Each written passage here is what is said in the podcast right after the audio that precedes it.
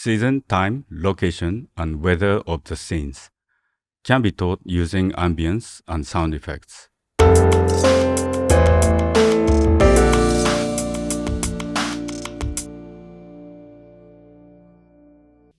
Welcome to the Muse Podcast. In this episode of Sound Design Masterclass by Kazz, our resident sound designer, director, will explain the importance of ambient sound and how monologues can be expressed differently. You may think it's too obvious, but not only just following where it was shot, sometimes there are technique called day for night, which is to shoot night scene in a day, and afterwards it's treated by the brightness or color by the color grading artist to make it look like it's at night. In that case, I need to place night ambience instead of the day. So this kind of thing, like visual effects to add the thunder lightning, then I need to add that too to explain the situation where the characters are in. So let's look at another scene from Ramen Teh.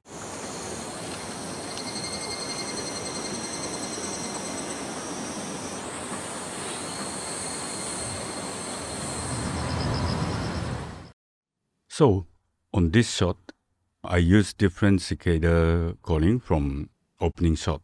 This particular cicada is called higurashi, which means those who makes the sun go in Japanese. So it's kind of cicada which makes the calling especially before sunrise or during or after sunset. The noise they make is often associated to emotion of nostalgia and melancholy in Japan. So it was just nice for me to use this sound for our hero who just lost his father and he found his mother's diary who has deceased long time ago. Let me play another scene from the movie, but different season. 人生の醜い現実から私たちを守って傷を癒してくれるのもちろん永遠に続くものなんて何もない Did you hear the bird? Okay, although we don't see it, I added this bird. It's called bush warbler or uguisu. Another name for the uguisu is harutsugedori, which means the bird which announces the spring.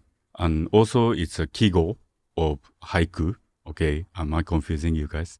Kigo is a season word or phrase in haiku, which is the traditional Japanese poem. So traditionally, this particular bird has been associated to the beginning of the spring.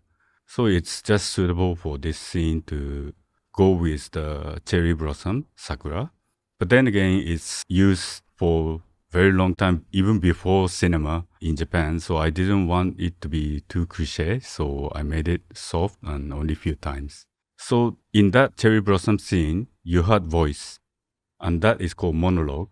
And monologue is basically spoken words not by the diegetic character. I'll get into diegetic later. Often recorded separately from production in a studio. And what is interesting about this is monologue usually is by the hero himself or herself, or if it's based on the novel, is the writer's voice, or it can even be God's voice. But in this case, particularly for Ramen Teh, this protagonist Masato, played by Takumi Saito, as I mentioned, he lost his mother and he found his mother's diary. And his mother was a Chinese Singaporean. So the diary was written in Chinese text. So he can't read Chinese text. But he met his friend Miki, which is played by Seiko Matsuda, no other. And she translated that for him. So in this particular flashback scene is very unique because it's not a flashback of his own memory, but he's imagining how his mother was back in Takasaki City in Japan, with his friend's voice reading out the diary. So I'm sure it sounds very complex, but if you watch the film, it's not difficult to absorb at all.